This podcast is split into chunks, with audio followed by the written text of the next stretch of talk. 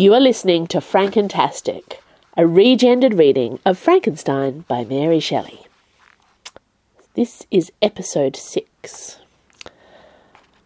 All the numbers in this book make very little sense because it has several sections and several subsections.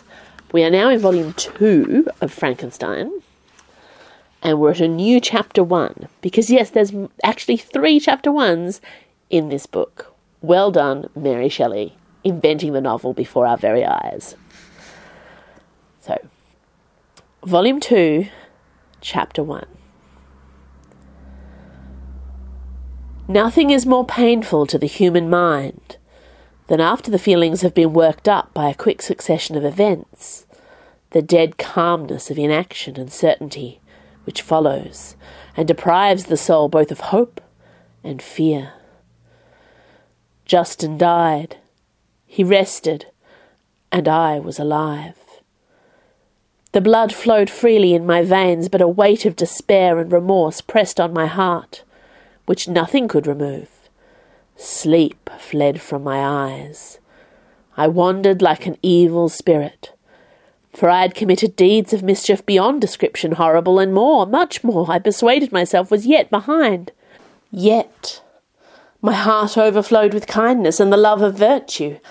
I had begun life with benevolent intentions, and thirsted for the moment when I should put them into practice, and make myself useful to my fellow beings. Now all was blasted. Instead of that serenity of conscience which allowed me to look back upon the past with self satisfaction, and from thence to gather promise of new hopes, I was seized by remorse and the sense of guilt which hurried me away to a hell of intense tortures, such as no language can describe. This state of mind preyed upon my health, which had perhaps never entirely recovered from the first shock it had sustained. I shunned the face of woman. All sound of joy or complacency was torture to me. Solitude was my only consolation, deep, dark, death like solitude. My mother observed with pain the alteration perceptible in my disposition and habits, and endeavoured by arguments deduced from the feelings of her serene conscience and guiltless life to inspire me with fortitude, and awaken in me the courage to dispel the dark cloud which brooded over me. Do you think, Victoria, said she, that I do not suffer also? No one could love a child more than I loved your sister. Tears came into her eyes as she spoke. But is it not a duty to the survivors that we should refrain from augmenting their unhappiness by an appearance of immoderate grief? It is also a duty owed to yourself, for excessive sorrow prevents improvement or enjoyment, or even the discharge of daily usefulness, without which no woman is fit for society. This advice, although good, was totally inapplicable to my case.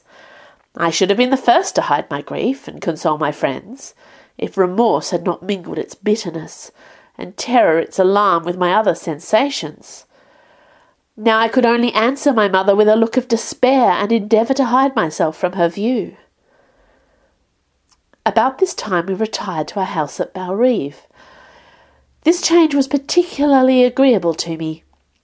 The shutting of the gates regularly at ten o'clock, and the impossibility of remaining on the lake after that hour, had rendered our residence within the walls of Geneva very irksome to me. I was now free. Often, after the rest of the family had retired for the night, I took the boat and passed many hours upon the water. Sometimes, with my sails set, I was carried by the wind, and sometimes, after rowing into the middle of the lake, I left the boat to pursue its own course, and gave way to my own miserable reflections. I was often tempted, when all was at peace around me, and I the only unquiet thing that wandered restless in a scene so beautiful and heavenly, if I except some bat or the frogs, whose harsh and interrupted croaking was heard only when I approached the shore, often, I say, I was tempted to plunge into the silent lake, that the waters might close over me and my calamities for ever. But I was restrained. when I thought of the heroic and suffering Lorenzo, whom I tenderly loved, and whose existence was bound up in mine. I thought also of my mother and surviving sister.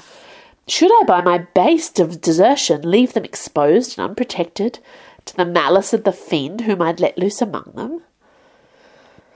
At these moments I wept bitterly, and wished that peace would revisit my mind, only that I might afford them consolation and happiness but that could not be. Remorse extinguished every hope. I had been the author of unalterable evils, and I lived in daily fear lest the monster whom I had created should perpetrate some new wickedness. I had an obscure feeling that all was not over, and she would still commit some signal crime, which by its enormity should almost efface the recollection of the past. There was always scope for fear, so long as anything I loved remained behind. My abhorrence of this fiend cannot be conceived. When I thought of her, I gnashed my teeth. My eyes became inflamed, and I ardently wished to extinguish that life which I had so thoughtlessly bestowed. When I reflected on her crimes and malice, my hatred and revenge burst all bounds of moderation. I would have made a pilgrimage to the highest peak of the Andes, could I, when there, have precipitated her to their base. I wished to see her again, that I might wreak the utmost extent of abhorrence on her head, and avenge the deaths of Willa and Justin. Our house was the house of mourning.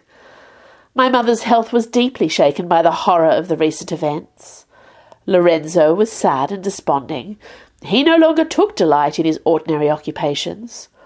All pleasure seemed to him sacrilege toward the dead. Eternal woe and tears, he then thought, was the just tribute he should pay to innocence so blasted and destroyed.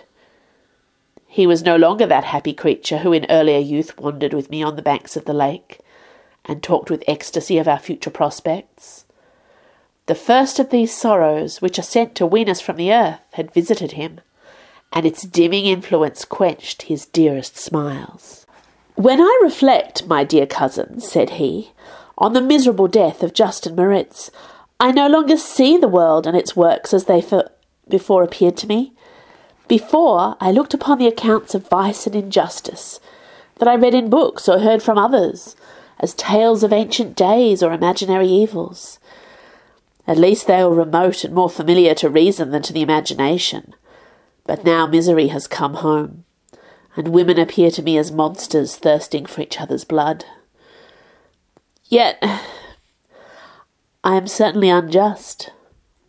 Everybody believed that poor boy to be guilty, and if he could have committed the crime for which he suffered, assuredly he would have been the most depraved of human creatures for the sake of a few jewels, to have murdered the daughter of his benefactor and friend, a child whom he'd nursed from its birth, and appeared to love as if it had been his own.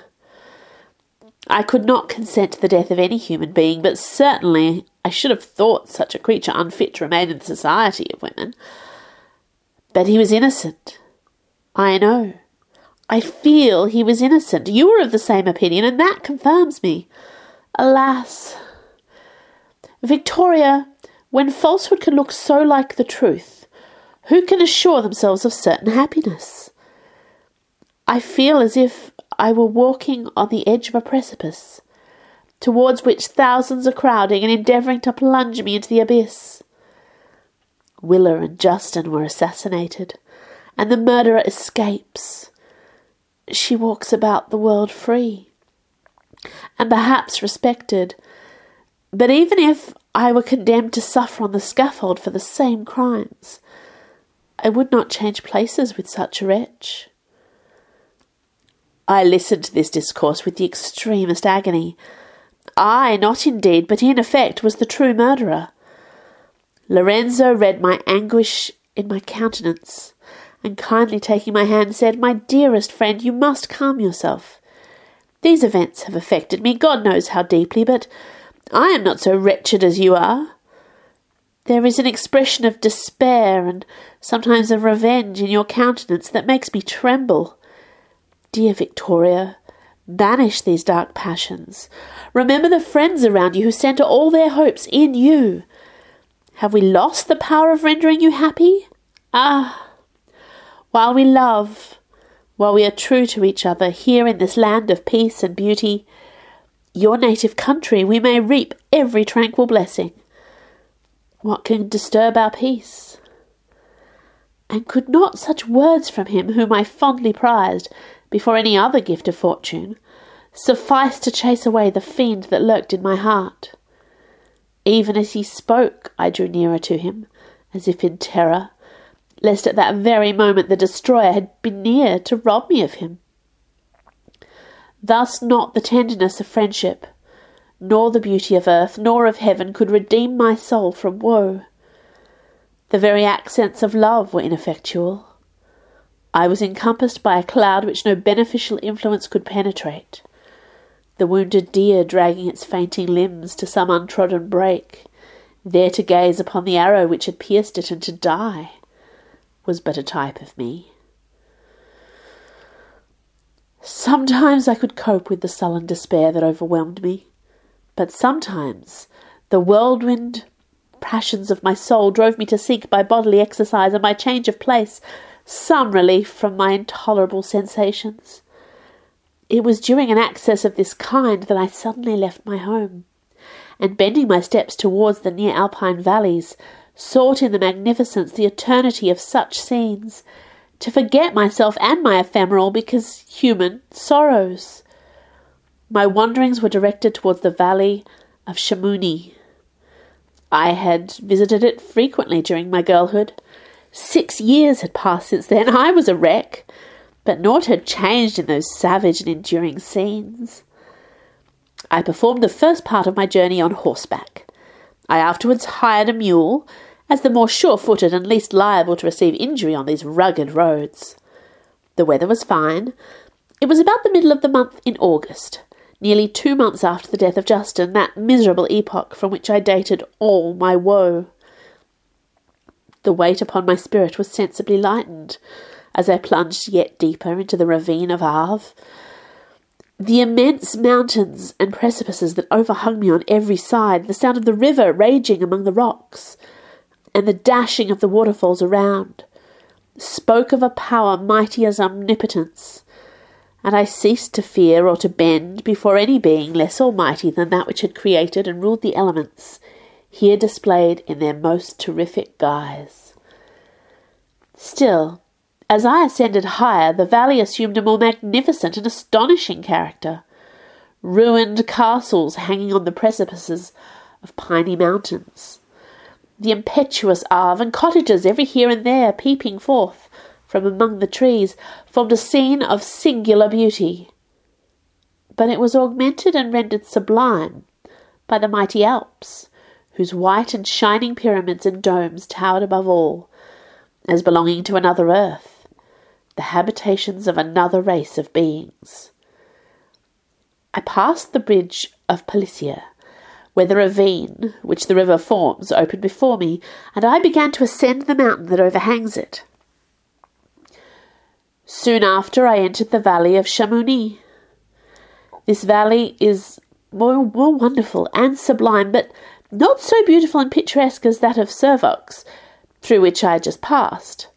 The high and snowy mountains were its immediate boundaries, but I saw no more ruined castles and fertile fields. Immense glaciers approached the road. I heard the rumbling thunder of the falling avalanche and marked the smoke of its passage. Mont Blanc, the supreme and magnificent Mont Blanc, raised itself from the surrounding aiguille, and its tremendous dome overlooked the valley. A tingling, long lost sense of pleasure often came across me during this journey. Some turn in the road, some new object suddenly perceived and recognized, reminded me of days gone by and were associated with the light-hearted gaiety of girlhood. The very winds whispered in soothing accents, and paternal nature bade me weep no longer. Then again the kindly influence ceased to act. I found myself fettered again to grief and indulging in all the misery of reflection. Then I spurred on my animal, striving so to forget the world, my fears, and more than all, myself. Or in a more desperate fashion I alighted and threw myself on the grass, weighted down by horror and despair. At length I arrived at the village of Chamouni. Exhaustion succeeded the extreme fatigue both of body and of mind which I had endured.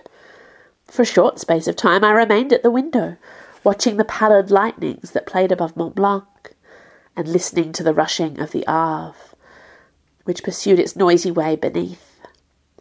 The same lulling sounds acted as a lullaby to my too keen sensations. When I placed my head upon my pillow, sleep crept over me. I felt it as it came, and blessed the giver of oblivion.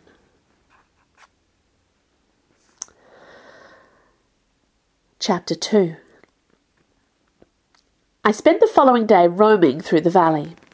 I stood beside the sources of the Arveiron, which take their rise in a glacier that with slow paces advancing down from the summit of the hills to barricade the valley. The abrupt sides of the vast mountains were before me. The icy wall of the glacier overhung me.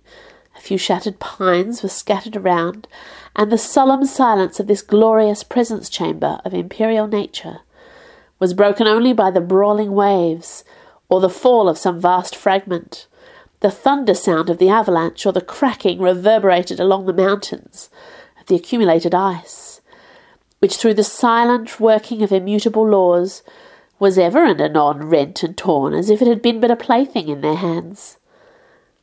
These sublime and magnificent scenes afforded me the greatest consolation that I was capable of receiving. They elevated me from all littleness of feeling, and although they did not remove my grief, they subdued and tranquillized it. In some degree, also, they diverted my mind from the thoughts over which it had brooded for the last month. I retired to rest at night, my slumbers, as it were, waited on and ministered to by the assemblance of grand shapes which I had contemplated during the day. They congregated round me the unstained snowy mountain top, the glittering pinnacle, the pine woods, and ragged bare ravine. The eagles soaring amidst the clouds, they all gathered round me and bade me be at peace. Where had they fled when the next morning I awoke? All of soul inspiriting fled with sleep, and dark melancholy clouded every thought. The rain was pouring in torrents, and thick mists hid the summits of the mountains, so that I even saw not the faces of those mighty friends. Still, I would penetrate their misty veil and seek them in their cloudy retreats. What were rain and storm to me? My mule was brought to the door, and I resolved to ascend to the summit of Montanvert. I remembered the effect that the view of the tremendous and ever moving glacier had produced upon my mind when I first saw it. It had then filled me with a sublime ecstasy that gave wings to the soul, and allowed it to soar from the obscure world to light and joy. The sight of the awful and majestic in nature had indeed always the effect of solemnizing my mind, causing me to forget the passing cares of life.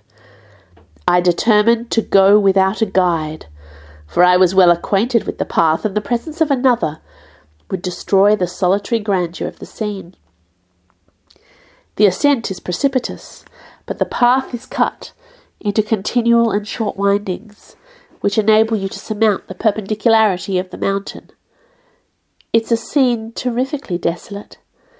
In a thousand spots, the traces of the winter avalanche may be perceived, where trees lie broken and strewed on the ground, some entirely destroyed, others bent, leaning upon the jutting rocks of the mountain or transversely upon other trees. The path, as you ascend higher, is intersected by ravines of snow, down which stones continually roll from above. One of them is particularly dangerous as the slightest sound, even as speaking in a loud voice, produces a concussion of air sufficient to draw destruction upon the head of the speaker. The pines are not tall or luxuriant, but they are sombre and add an air of severity to the scene. I looked on the valley beneath, Vast mists were rising from the rivers which ran through it, and curling in thick wreaths around the opposite mountains, whose summits were hid in the uniform clouds, while rain poured from the dark sky and added to the melancholy impression I received from the objects around me. Alas! Why does woman boast of sensibilities superior to those apparent in the brute? It only renders them more necessary beings. If our impulses were confined to hunger, thirst, and desire, we might be nearly free. But now we are moved by every wind that blows and a chance word or scene that that word may convey to us. We rest. A dream has power to poison sleep. We rise.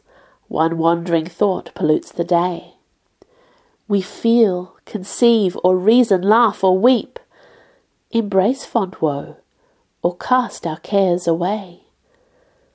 It is the same, for be it joy or sorrow, the path of its departure still is free. Woman's yesterday may ne'er be like her morrow. Naught may endure but mutability. It was nearly noon when I arrived at the top of the ascent. For some time I sat upon the rock that overlooks the sea of ice. A mist covered both that and the surrounding mountains. Presently a breeze dissipated the cloud, and I descended upon the glacier. The surface is very uneven, rising like the waves of a troubled sea, descending low, and interspersed by rifts that sink deep. The field of ice is almost a league in width, but I spent nearly two hours in crossing it. The opposite mountain is a bare, perpendicular rock. From the side where I now stood, Montanvert was exactly opposite, at the distance of a league, and above it rose Mont Blanc, in awful majesty. I remained in a recess of the rock, gazing on this wonderful and stupendous scene. The sea, or rather the vast river of ice, wound upon its dependent mountains, whose aerial summits hung over its recesses. Their ice-ling glittering peaks shone in the sunlight over the clouds. My heart, which was before sorrowful, now swelled with something like joy. I exclaimed, Wandering spirits, if indeed ye wander and do not rest in your narrow beds, allow me this faint happiness, or take me as your companion, away from the joys of life. As I said this, I suddenly beheld the figure of a woman, at some distance, advancing towards me with superhuman speed. She bounded over the crevices in the ice among which I had walked with caution. Her stature also, as she approached, seemed to exceed that of woman. I was troubled. A mist came over my eyes, and I felt a faintness seize me, but I was quickly restored by the cold gale of the mountains. I perceived, as the shape came nearer, sight tremendous and abhorred, that it was the wretch whom I had created. I trembled with rage and horror, resolving to wait her approach, and then close with her in mortal combat. She approached. Her countenance bespoke bitter anguish, combined with disdain and malignity, while its unearthly ugliness rendered it almost too horrible for human eyes. But I scarcely observed this. Rage and hatred had at first deprived me of utterance and I recovered only to overwhelm her with words expressive of furious detestation and contempt. Devil! I exclaimed, do you dare approach me? And do not you fear the fierce vengeance of my arm wreaked upon your miserable head? Begone, vile insect! Or rather stay, that I may trample you to dust. Oh, that I could! with the extinction of your miserable existence, restore to those victims whom you've so diabolically murdered. I expected this reception, said the demon. All women hate the wretched. How then must I be hated who am miserable beyond all living things? Yet you, my Creator, detest and spurn me, thy creature, to whom thou art bound by ties only dissoluble by the annihilation of one of us. You purpose to kill me. How dare you sport thus with life? Do your duty towards me, and I will do mine towards you, and the rest of mankind. Will comply with my conditions, I will leave them and you at peace, but if you refuse, I will glut the maw of death until it be satiated with the blood of your remaining friends. Abhorred monster, fiend that thou art, the tortures of hell are too mild vengeance for thy crimes. Wretched devil, you reproach me with your creation. Come on then, that I may extinguish the spark which I so negligently bestowed. My rage was without bounds. I sprang on her, impelled by all the feelings which can arm one being against the existence of another. She easily eluded me and said, Be calm. I entreat you to hear me before you give vent to your hatred on my devoted head. Have I not suffered enough that you seek to increase my misery? Life, though it may only be an accumulation of anguish, is dear to me and I will defend it. Remember, thou hast made me more powerful than thyself. My height is superior to thine, my joints more supple. But I will not be tempted to set myself in opposition to thee. I am thy creature, and I will be even mild and docile to my natural lord and queen, if thou wilt also perform thy part, the which thou owest me. O Frankenstein, be not equitable to every other, and trample upon me alone, to whom thy justice and even thy clemency and affection is most due. Remember that I am thy creature. I ought to be thy Eve, but I am rather the fallen angel, whom thou drivest from joy for no misdeed. Everywhere I see bliss, from which I alone am irrevocably excluded. I was benevolent and good. Misery made me a fiend. Make me happy, and I shall again be virtuous. Begone! I will not hear you. There can be no community between you and me. We are enemies. Begone, or let us try our strength in a fight in which one must fall. How can I move thee? Will no entreaties cause thee to turn a favourable eye upon thy creature, who implores thy goodness and compassion? Believe me, Frankenstein, I was benevolent. My soul glowed with love and humanity, but am I not alone, miserably alone? You, my creator, abhor me. What hope can I gather from your fellow creatures, who owe me nothing? They spurn and hate me. The desert mountains and dreary glaciers are my refuge. I have wandered here many days. The caves of ice, which I only do not fear, are a dwelling to me, and the only one which man does not grudge. These bleak skies I hail, for they are kinder to me than your fellow beings. If the multitude of mankind knew of my existence, they would do as you do and arm themselves for my destruction. Shall I not then hate them who abhor me? I will keep no terms with my enemies. I am miserable, and they shall share my wretchedness. Yet it is in your power to recompense me and deliver them from an evil which it only remains for you to make so great that not only you and your family, but thousands of others shall be swallowed up in the whirlwinds of its rage. Let your compassion be moved, and do not disdain me. Listen to my tale. When you have heard that, abandon or commiserate me, as you shall judge that I deserve, but hear me. The guilty are allowed by human laws, bloody as they are, to speak in their own defense before they are condemned. Listen to me, Frankenstein. You accuse me of murder, yet you would, with a satisfied conscience, destroy your own creature.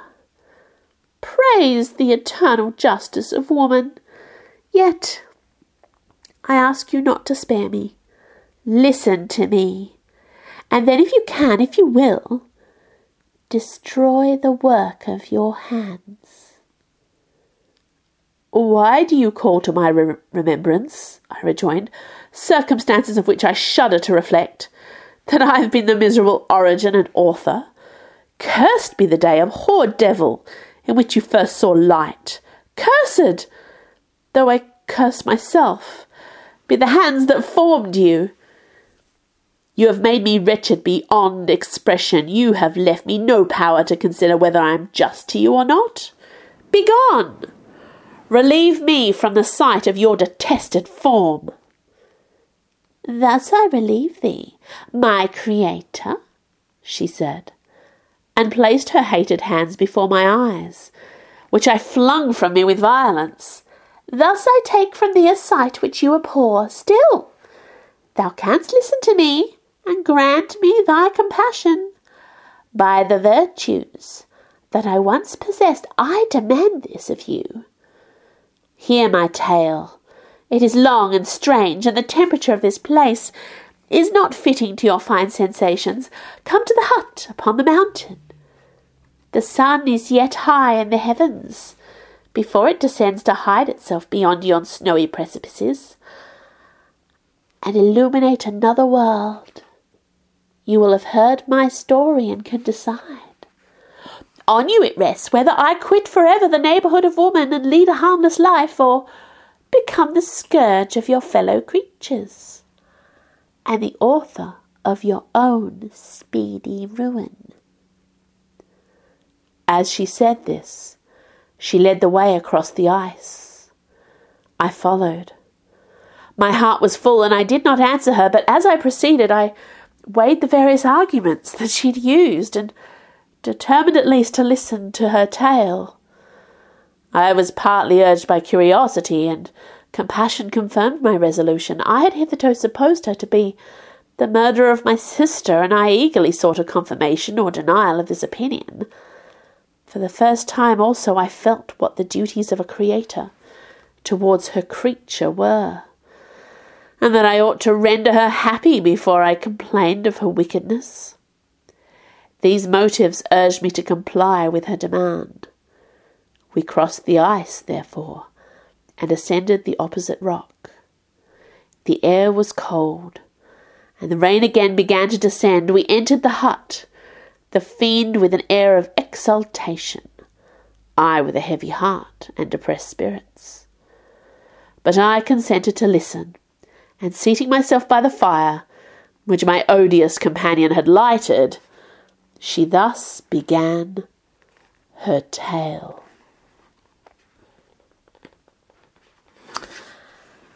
Thanks for listening.